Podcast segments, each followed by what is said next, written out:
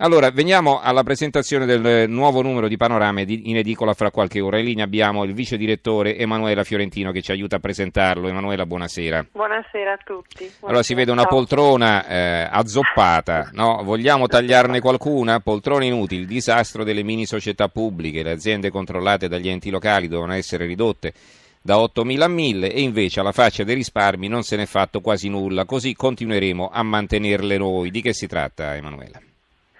Diciamo che invece della scura è arrivata la, la forbicina, quella delle unghie.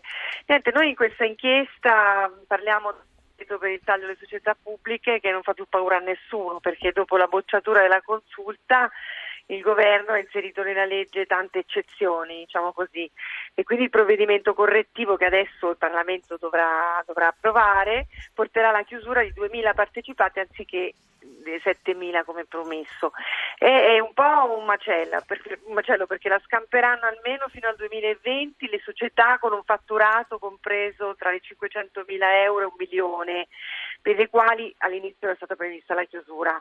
E aggireranno la tagliola e quindi anche le società che hanno delle, dei, degli organismi, cioè dei bilanci in perdita, ma soprattutto c'è eh, confusione sulla, su alcuni organismi indispensabili perché alle regioni, come i radioascoltatori forse sapranno, è stato concesso di indicare quali partecipate a salvare dalla riforma e quali no. Quindi praticamente c'è una, una decisione dire, soggettiva da parte delle regioni.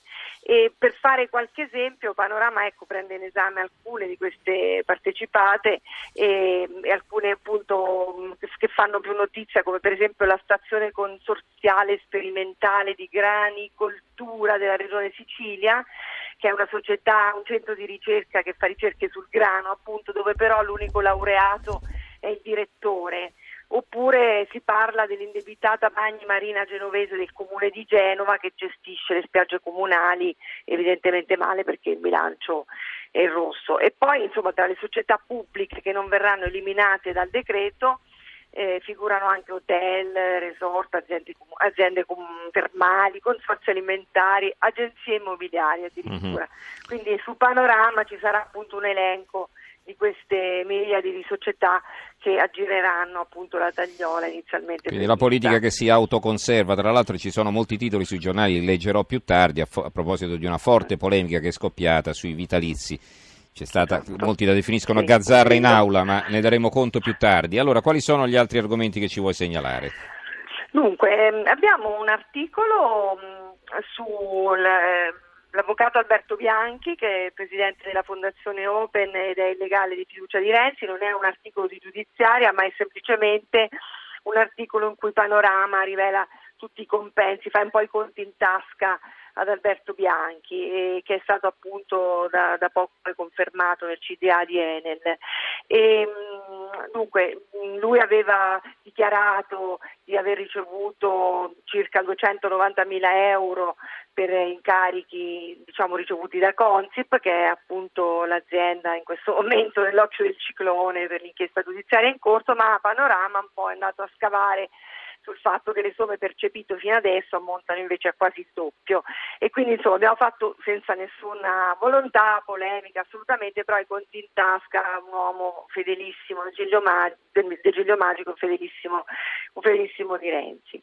Un, un articolo che consiglio ai radioascoltatori e ai lettori di Panorama di, di, leggere senz'altro l'intervista esclusiva che abbiamo fatto a Marco Prato che è in carcere a Velletri per l'omicidio, per il delitto del Collatino, per aver ucciso Luca Varani insieme a Manuel Fofo. Ecco, per la prima volta Marco Prato parla dal carcere, lo fa con panorama attraverso, attraverso i suoi legali e Fofo, come sapranno molti, è stato condannato a 30 anni con il rito abbreviato, lui andrà in assise. E questo ragazzo nell'intervista dice di non essere colpevole, ovviamente si difende, dice di non essere colpevole del delitto, eh, addossa tutte le colpe a Foffo, dice sostanzialmente non chiamatemi mostro, io non ho, non ho ucciso, però ho lasciato che il massacro avesse luogo, quindi un'intervista abbastanza mm. toccante. E tappe invece per passare all'argomento. Chiudiamo in maniera leggera però, dai. Mm. Se no veramente stasera. Se no stasera veramente, mm. cioè, troppa, troppe tragedie. E, ehm, dunque no, nel, nella parte più leggera del giornale si parla del, del, Salone del Mobile che come tutti sapranno è un appuntamento importantissimo per Milano dal 4 al 10 aprile, quindi tutte, si parla di tutte le nuove tendenze, delle riedizioni dei grandi maestri del design. E poi c'è una notizia molto carina eh, una, che si intitola La guerra delle bollicine perché eh, lo sfumante dolce non piace più evidentemente quindi dopo l'approvazione delle nuove regole i produttori piemontesi preparano già per l'estate il lancio dell'aspisecco e in Veneto che invece è la patria del prosecco si teme l'attacco a un mercato appunto molto, molto redditizio quindi insomma poi si parla anche della, della truppa italiana a Mosul e, insomma parecchi argomenti di attualità ma anche per distrarci da, da argomenti tragici nella mm-hmm. seconda parte del giornale. Va bene, ricordo la copertina, allora ecco vogliamo tagliarne qualcuna questa eh, poltrona zoppata, poltrone inutili, il disastro delle mini società pubbliche. Questa è l'inchiesta che troverete sul numero di Panorama in edicola fra qualche ora che ci è stato presentato dal vice direttore di Panorama, appunto, Emanuela Fiorentino. Grazie Fiorentino e buonanotte allora. Grazie, buonanotte, arrivederci.